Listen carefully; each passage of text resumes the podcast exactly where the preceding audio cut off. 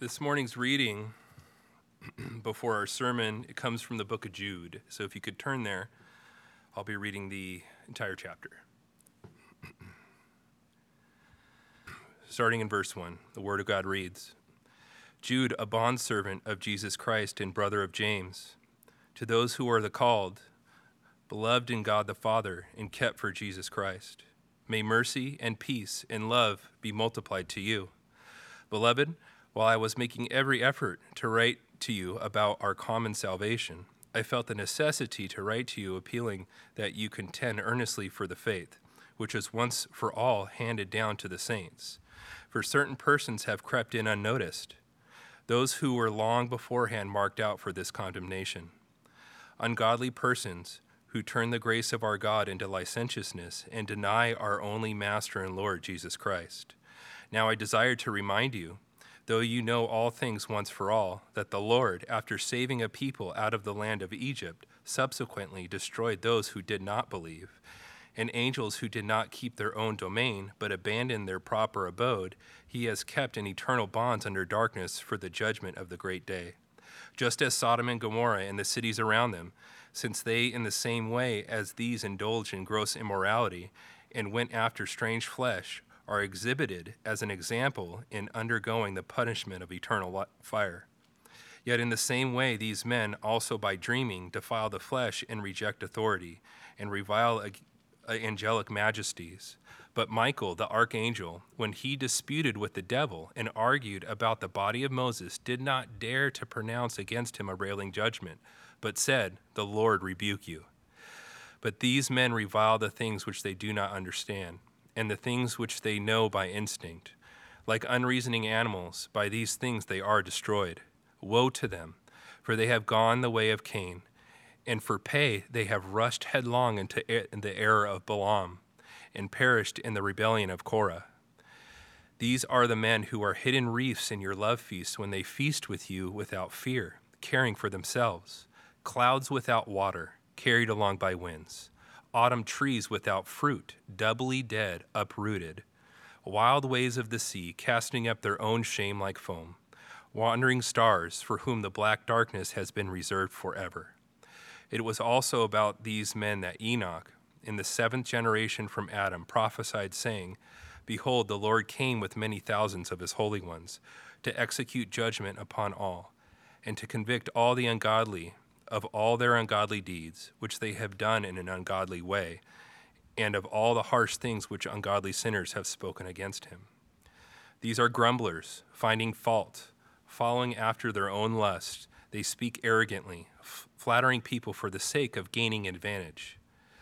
But you, beloved, ought to remember the words that were spoken beforehand by the apostles of our Lord Jesus Christ, that they were saying to you, in the last time there will be mockers, following after their own ungodly lusts. These are the ones who cause divisions, worldly-minded, devoid of the Spirit.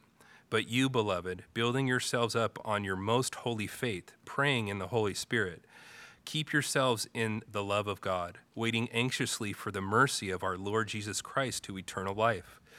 And have mercy on some who are doubting. Save others, snatching them out of the fire. And on some have mercy with fear, hating even the garment polluted by the flesh.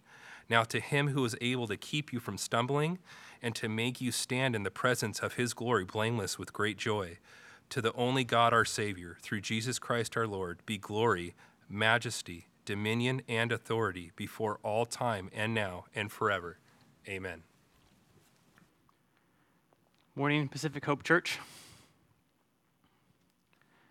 To be candid with you all, it's been a week full of distractions and finding time to be immersed in God's Word and to prepare the preaching for this morning. It also goes without saying that there would be a temptation to be distracted in delivering God's Word and also for you at home listening to God's Word. And for that reason, we'll we'll ask for the, the Holy Spirit to guide and direct our time of study this morning. To be honest, there's a part of me that says perhaps we should turn off the live stream and, and go to the Lord in, in prayer, but the Holy Spirit has impressed on my heart time and time again that the preaching of his word is for just a time as this. This time where our situation is ever-changing, we need timely exposure with God's word, which is never changing. I'm further reminded that as uh, as our pastor faithfully reminds us of the need to preach the gospel in season and out of season, those are not uh, Pastor John's instructions, nor are they Paul's instructions, but those are the instructions of Jesus Christ. So that's what we'll do. We'll draw ourselves into community, into contact with our holy God and his eternal word this morning. So I'm going to ask the Holy Spirit to illuminate this time of study as we begin four weeks of examining Paul's letter to Titus. Father God, we, we do come before you and we confess that our our hearts and our minds are often uh, wayward. We're often prone to um, have worry, frustration, anxiety, other things on our mind, Lord God. But your word is sufficient. Your word is unchanging. Your word prepares us to go through um, storms just like the one that we're in. And we praise you for that.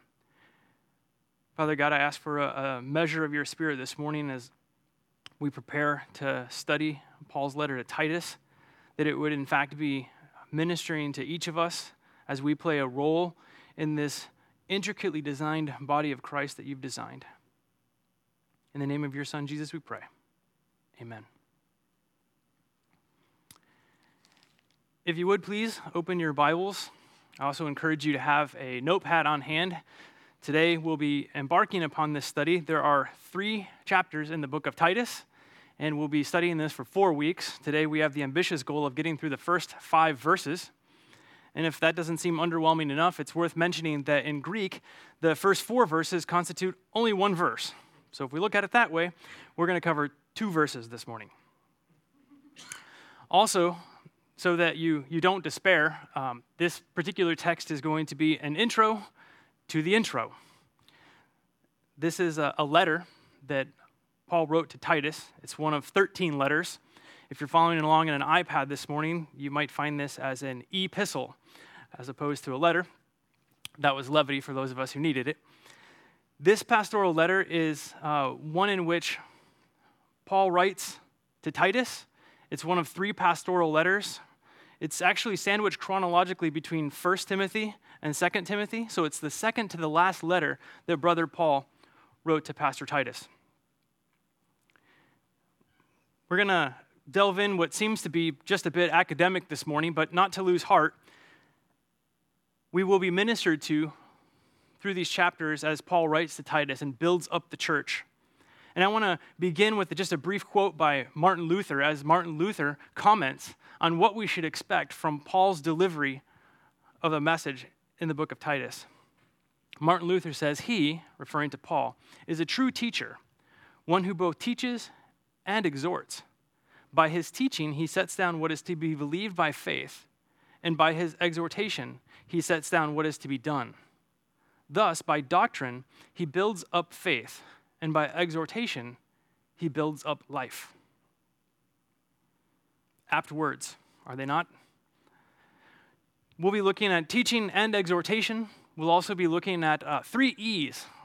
This morning, we'll, we'll come to see that the book of Titus focuses on a message of evangelism, as well as exhortation and edification. That title seemed a bit long, so if you're taking notes, there's kind of a, a subtitle to this this morning, which is Grace, which produces godliness in the church. Grace, which produces godliness in the church. Before we delve into the, the deep theology that Paul presents to us in this message, we'll first go and, and do what responsible journalists do, and they'll ask the who, the what, the where, the when, and the why behind this letter. Letter is uh, from a compound Greek word, which is epistelin, which is to send news. This is Paul sending news to Titus, a pastor of not one, but multiple congregations on the island of Crete. We'll look at a map of Crete in just a moment to get ourselves uh, grounded and understanding what's happening. But we understand that the author of this letter is Paul. He identifies himself in the very first verse. As we begin, I'll read the first five verses of, of Titus to get our bearings. says, Paul, a servant of God and an apostle of Jesus Christ, for the sake of the faith of God's elect and their knowledge of the truth, which accords with godliness, in hope of eternal life, which God, who never lies, promised before the ages began, and at the proper time manifested in his word through the preaching with which I have been entrusted by the command of God our Savior. To Titus, my, two, my true child in a common faith, grace and peace from God the Father and Christ Jesus, our Savior.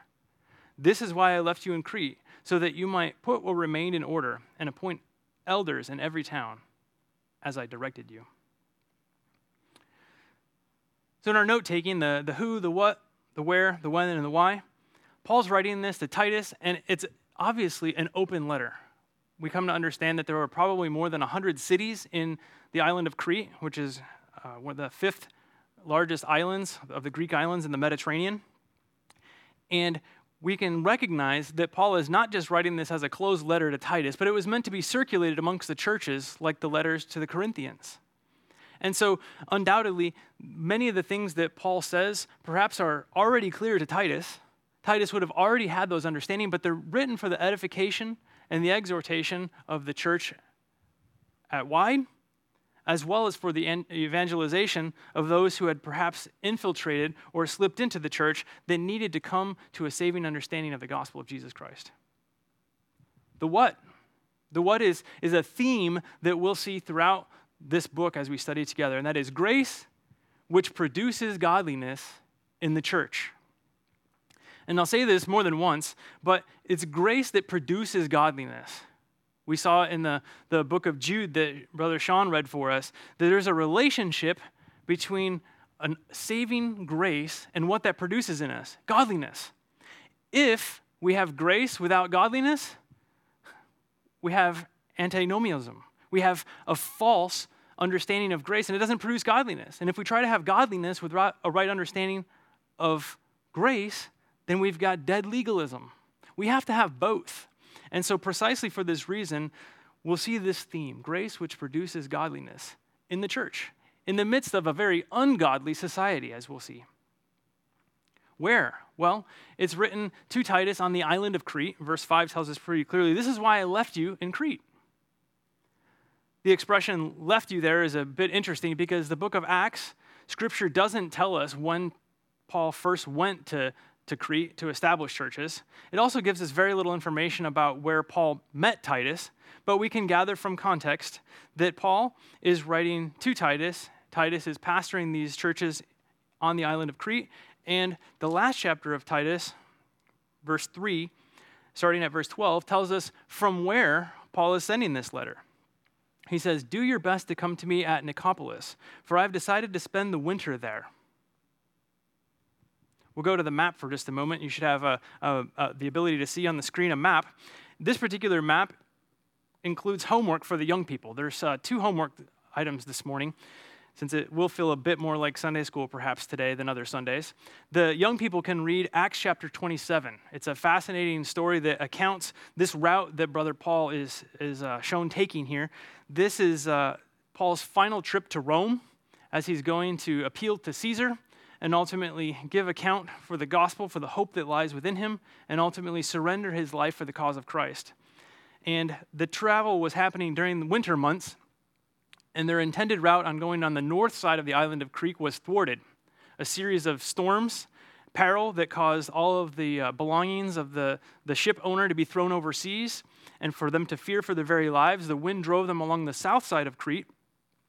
They went through, and a number of cities are mentioned there.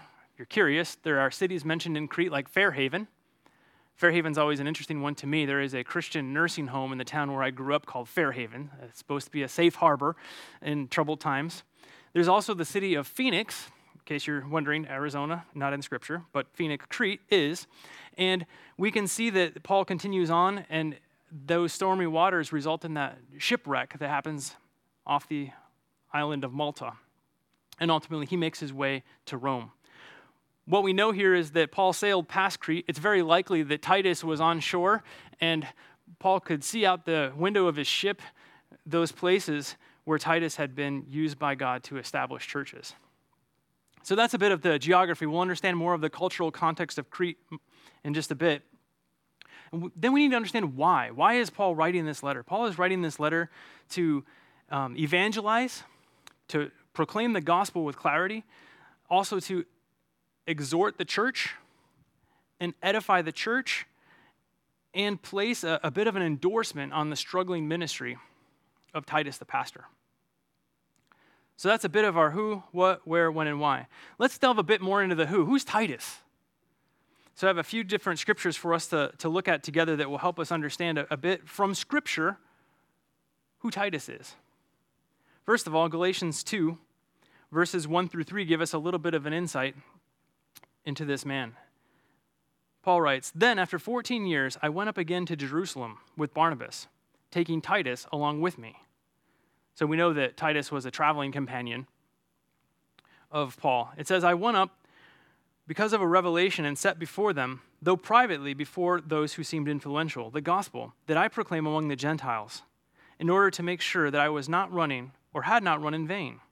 But even Titus, who was with me, was not forced to be circumcised, though he was a Greek." So this is interesting trivia about Titus. Not sure any of us were really wondering if he'd been circumcised or not, but yet this is very important because the purpose of the letter that Paul writes to Titus is to address Judaizers who were bringing up this topic of circumcision in the church. And also it's really noteworthy to know that Titus himself was a Greek, a product of, of Paul's ministry in preaching the gospel to those Gentiles. Also, if we go to the familiar book of Second Corinthians, there are a number of mentions of Titus that will help us understand a bit of who he was and Paul's tender heart towards him. Chapter seven, it says, "But even when we came into Macedonia, our bodies had no rest, but we were afflicted at every turn, fighting without and fear within. But God, who comforts the downcast, comfort us by the t- coming of Titus, and not only by his coming, but also by the comfort with which he was comforted by you, as he told us of your longing, your mourning, and your zeal for me, so that I rejoiced still more." This Titus is a, is a bit like Barnabas, right? He's an encourager to Paul. He's bringing news of comfort and refreshment to the apostle.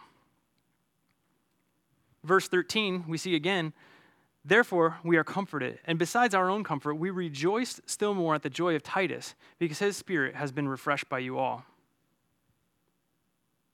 Naturally an encourager. Chapter eight, we see that Titus was used by God in putting together a collection to take funds to the needy in the, the churches of Jerusalem, and he was used by God as an instrument of that.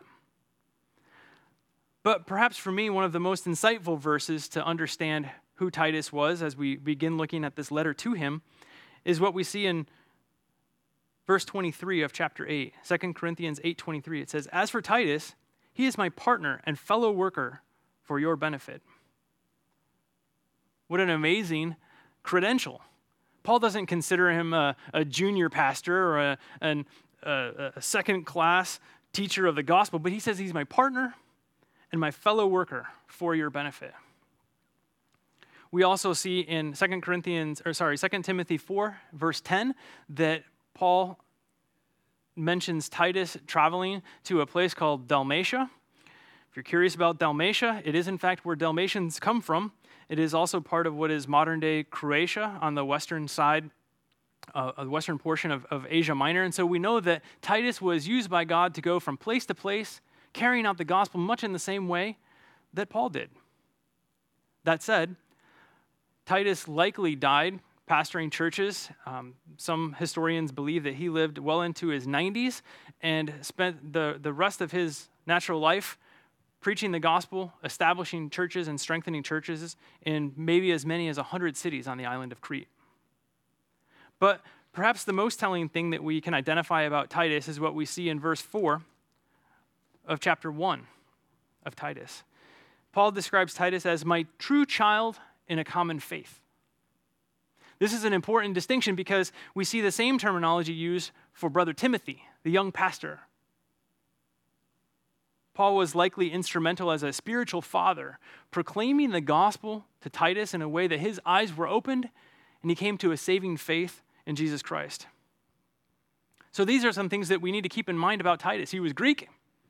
He was a, a well-versed pastor. He'd been used in collecting offerings and going from place to place and proclaiming the gospel and establishing churches. And we can piece together in looking at this letter that Paul is not writing this letter to Titus because of any deficiency in Titus's life, but rather for the benefit of those others who would be reading and reviewing that epistle, which includes us here today by the grace of God. Delving just a bit further into the who of this letter, we know that Paul identifies himself right away. Paul, a servant of God and an apostle of Jesus Christ. Now, these two terminologies that are used are important for us to understand because, as I said, the theme is a grace that produces godliness in the church. Grace that produces godliness. And so Paul uses terms that clearly identify this grace. This grace that has placed him in the ministry. Paul could have began with, I, Paul, a Pharisee of the Pharisees, one of those super apostles. I go without mentioning myself, right? But Paul begins with this, I'm a servant. The Greek word doulos, a bondslave, a, bur- a servant. And he uses that terminology to show the grace by which he had been given that charge. You know by now that Alistair Begg is one of my uh, favorite go-to preachers, and Alistair Begg's sermon, which was the intro to the intro on Titus, he brings up a very interesting distinctive that I think is important for us as a church body to recognize, and that is that Paul employs some of the same terminologies here that were used to describe Moses in Joshua chapter one. If you would turn with me to Joshua chapter one, we'll just do a quick survey as we, we look at the ways in which God describes Moses. Verse one says, after the death of Moses, the servant of the Lord, the Lord said to Joshua, the son of Nun, Moses' assistant, Moses, my servant, is dead. And later on in the chapter, in verse seven of Joshua one, he says, only be strong and very courageous. Be careful to do according to all the law that Moses, my servant, commanded you. Skipping down to verse thirteen, remember the word that Moses, the servant of the Lord, commanded to you. You see, Paul had a, a grace-filled understanding of the charge that had been given to him supernaturally by God. Paul's encounter with Jesus Christ was on the road to Damascus when he was brought into contact with the living Savior. Moses' calling, also by the grace of God, was no less supernatural as he encountered God in the form of a burning bush. God said to him, take off your sandals. The place that you're standing is holy. See, these men, like many other men, a long line of faithful men, have been given their charge as servants of God through the grace of God himself, not of their own merits, but of his. It's also worth mentioning that in the last chapter of Joshua, chapter twenty-four,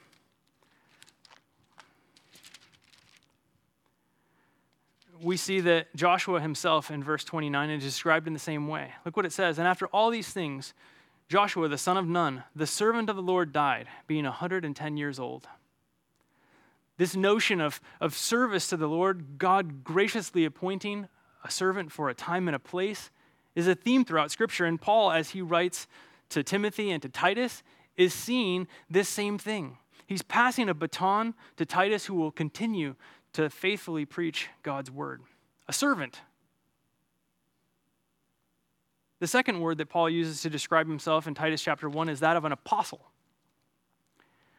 He says, Paul, a servant of God.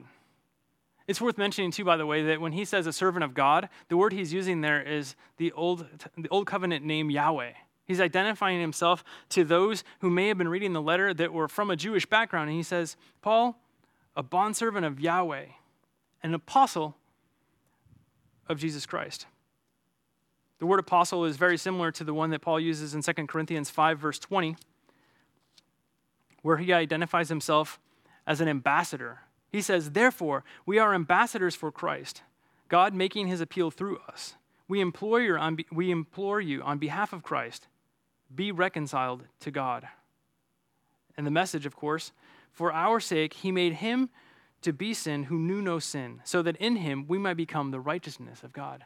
See, Paul uses these grace-filled terms to point out the fact that he's nothing except that which God in grace has appointed him to be, a messenger, an apostle.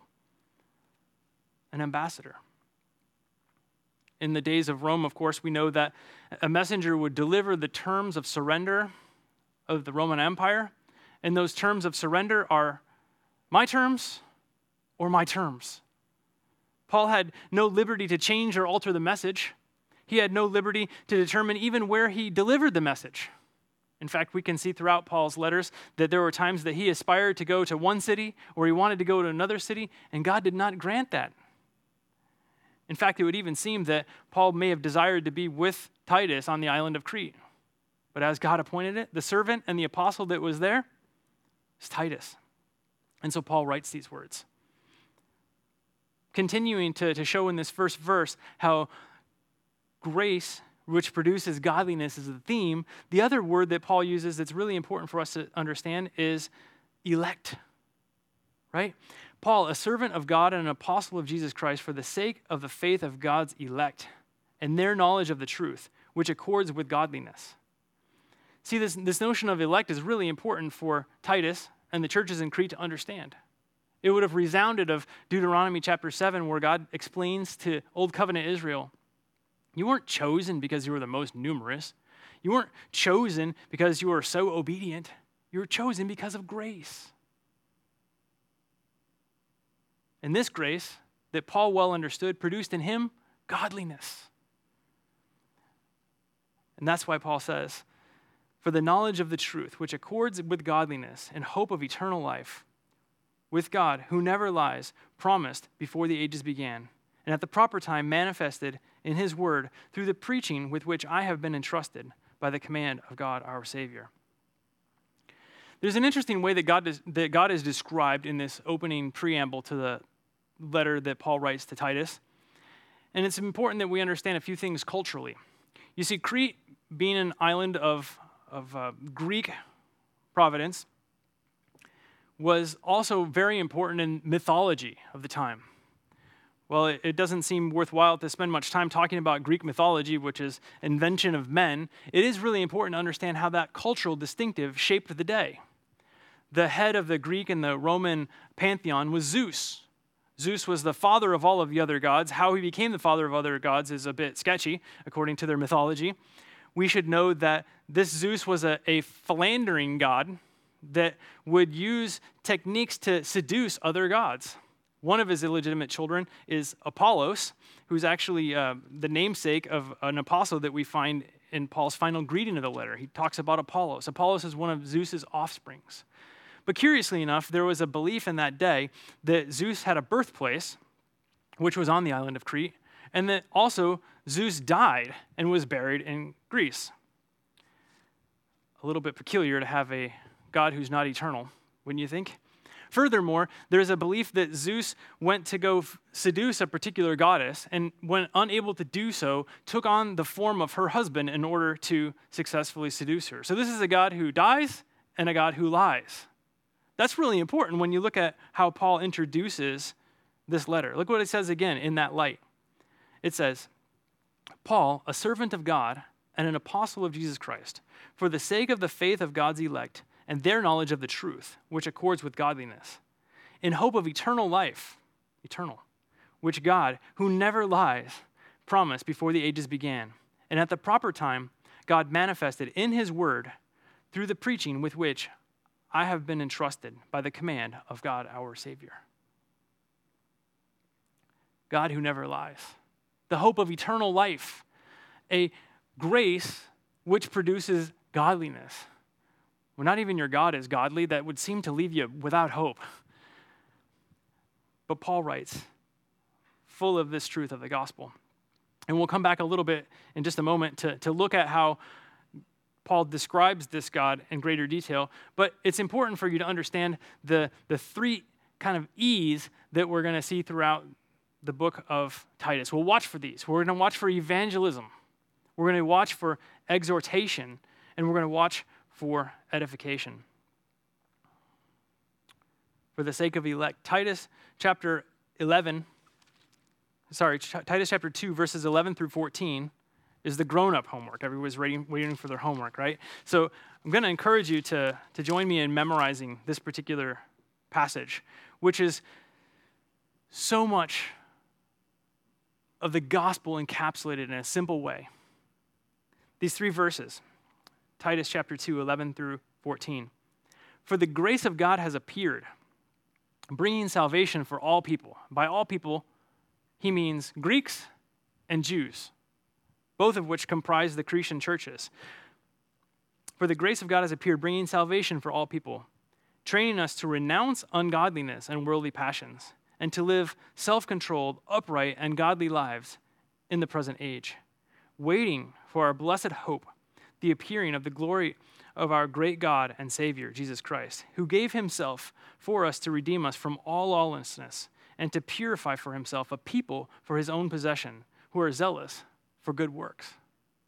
There's the gospel explained with such clarity. Paul does it several times in the book of Titus, but this one to me is worth writing on our hearts, meditating on in our minds as we go through this week, right? Salvation, renounce ungodliness, hope, waiting for the appearing of the glory of our great God and Savior, Jesus Christ. Evangelism. There's a, a quote that I want to share with you from um, John MacArthur's commentary as it pertains to evangelism. And I think this is very important because in Reform circles, we often have a bit of a misunderstanding of evangelism. And MacArthur pulls this out in a, in a beautiful way, explaining what it is that, that Paul does over and over again, and what Titus does over and over again, and, and in fact, what we do here over and over again. John MacArthur says, the duty of evangelism can be summarized as the preaching of the gospel clearly, because of which the Holy Spirit will sovereignly and miraculously cause the elect to believe and be saved. That is the priority ministry of all who are servants of God and messengers of Jesus Christ. That's it right there. Preach it clearly so the Holy Spirit will sovereignly and miraculously cause the elect to believe and be saved. That's a, a principal purpose of all of Scripture, of all of the gospel, and certainly was on Paul's heart. The second thing that we'll see with frequency throughout this letter is the theme of, of exhortation. Now, exhortation, if you're not familiar with the word, is the idea of persuading so that a, a behavior might be changed. Coming out with a clear statement so that a behavior might be changed. Titus two, verse fifteen is one simple example, although there are many here. After that passage that we just looked at, Paul says, declare these things. This is what you're supposed to do, Titus. Exhort and rebuke with all authority. Let no one disregard you. That's an exhortation. Curiously enough, there's also in the book of Titus uh, another E that kind of goes along with exhortation, and that is, um, trying to come up with another E, the idea of, of maybe expulsion, right? There's stuff that has infiltrated the church in Crete that ought not be there. That's a difficult thing. It's scarce in the contemporary church. But look, this happens in a number of different places, right? Chapter one, verse thirteen. He says, of the Cretans, who are known for being prone to a certain pattern of sin, which we'll look at more next week.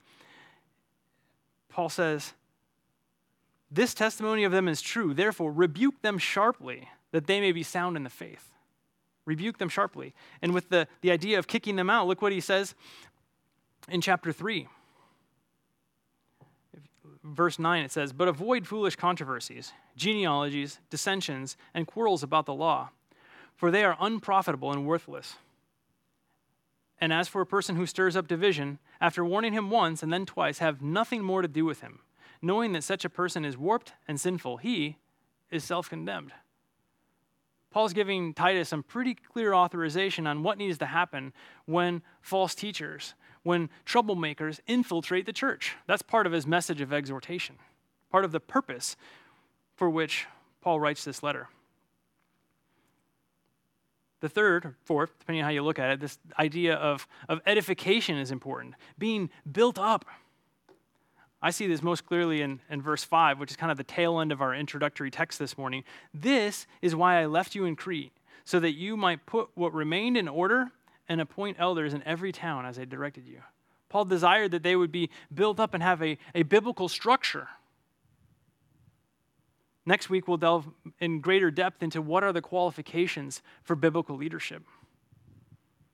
This last week, our, our church has felt great attack It's one thing to have an elder who's temporarily down with health complications. It's entirely another one to have an elder who's permanently down with spiritual complications. And for that reason, understanding how God has designed the plurality of leadership, how God has designed biblical structure for the church is important. So we'll delve into that more, but that's part of this idea, the spirit with which Paul desires to edify the church. Keep in mind, I said to edify the church, right? This is not just edifying Titus. This is an open letter.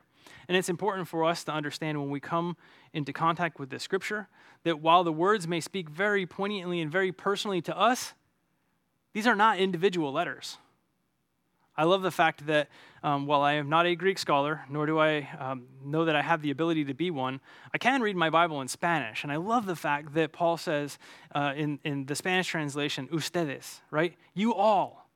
It's not just you, it's you all. And so when we look at this message of edification, it's not just out of Paul's love for Titus, his true child in the faith, but it's also his love for all of those who are elect, those who are saints in Crete. So we'll keep that in mind. Evangelism, exhortation, and edification. Those are themes that go along with this notion of grace, which produces godliness in the church.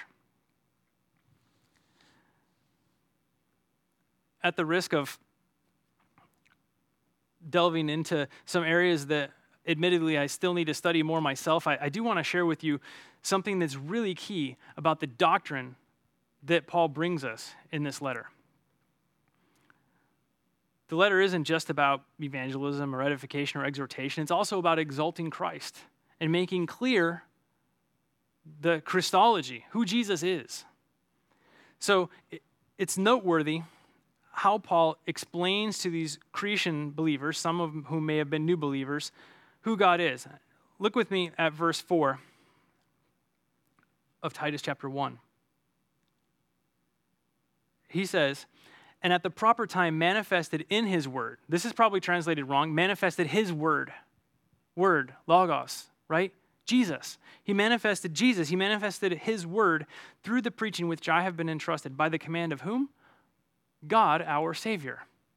Now that, for me, comes out just a bit awkward. We're used to saying our, our Savior, Jesus Christ. But to say God, our Savior, seems a bit peculiar. And so in doing some research, it turns out that aside from the text that Sean read that we'll close with today as our benediction, the only place that we find the term God, our Savior, is in the pastoral letters. First Timothy chapter one, Paul begins in, in a similar fashion. If you would, go to First Timothy chapter one, verse one.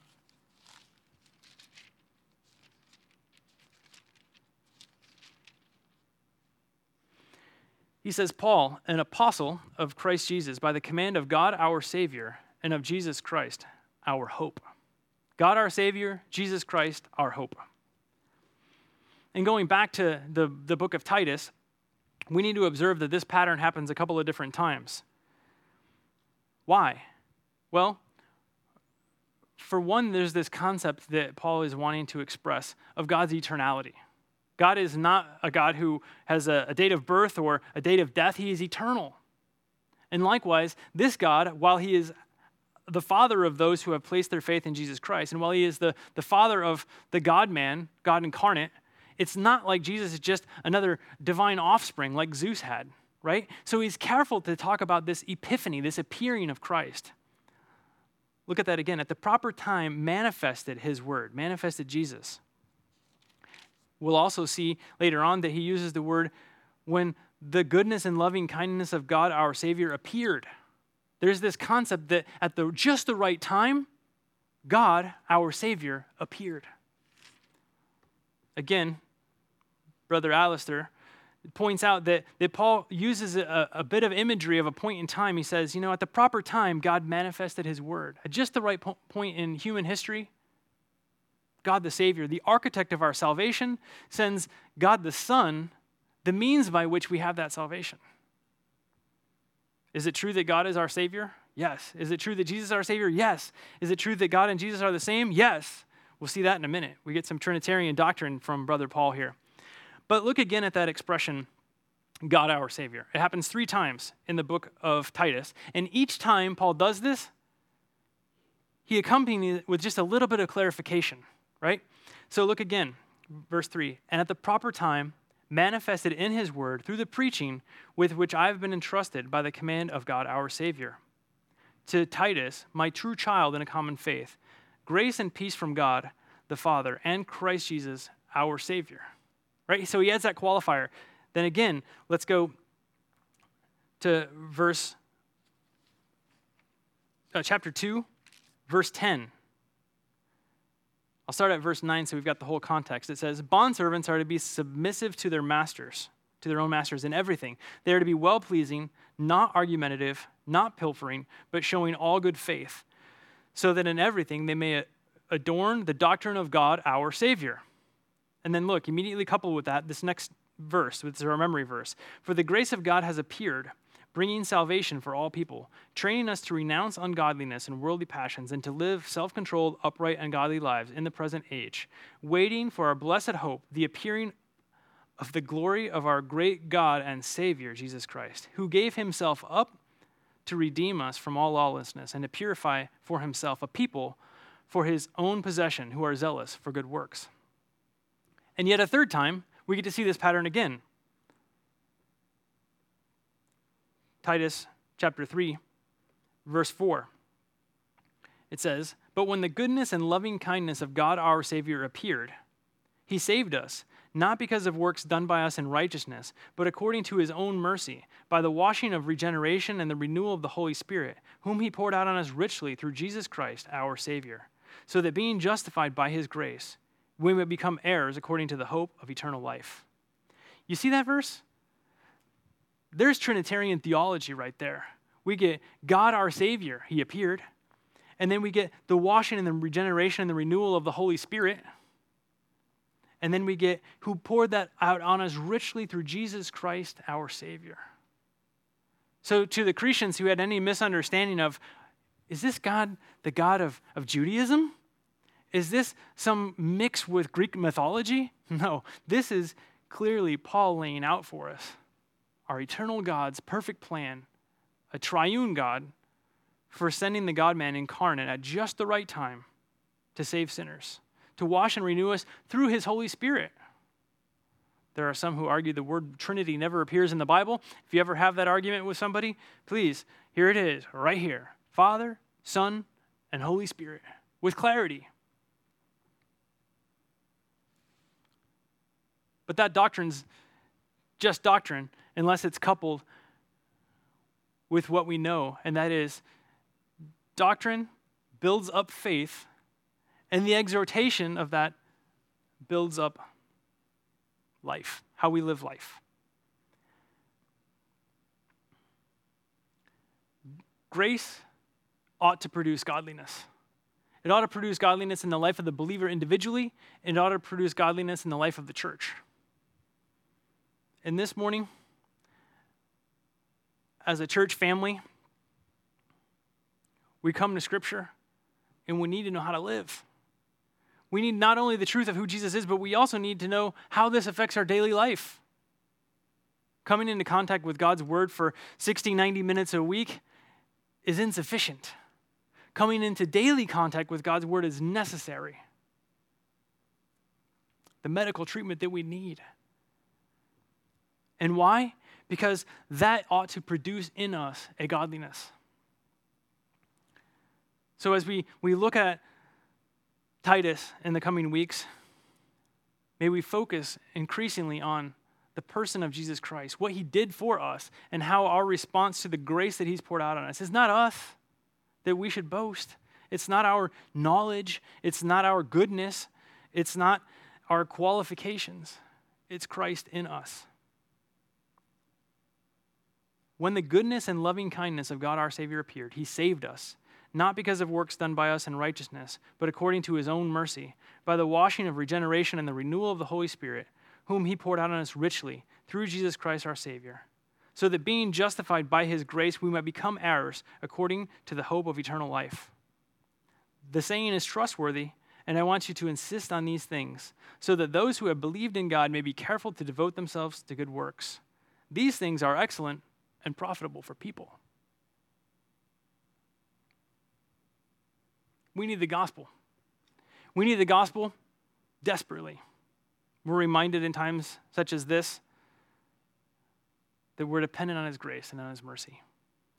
May the next three weeks of, of our church life be focused with us crying out to the Lord, depending on the Lord, and resting in the great and precious promises of the gospel. These words that Paul wrote to Titus two thousand years ago are no less certain, no less concrete, no more unwavering for us today. Praise God for that. Let's pray. Father God, we thank you for the eternal nature of your word. We thank you that, as we'll see, the society in, in ancient Crete was one of godlessness. The church was under attack from without and within, and that those who you called to be as servants and, and apostles were often discouraged. But yet, God, we see that none of that has changed, and that your word prepares us for those things. We just pray that, that as we go through the challenges of the, the hours and the days ahead, Lord God, that we would cry out to you, that we would rest in your great and pro- precious promises, the chief of which being you came at just the right time, gave of yourself for us to purchase us as your possession, so that we would be zealous for doing good works. We pray that you would work into us a gospel transformation so that people can see in our lives grace, and people can see in our lives godliness for your glory, for the good of your people, and for the salvation of those who have not yet responded to the invitation of salvation. In Jesus' precious name we pray. Amen.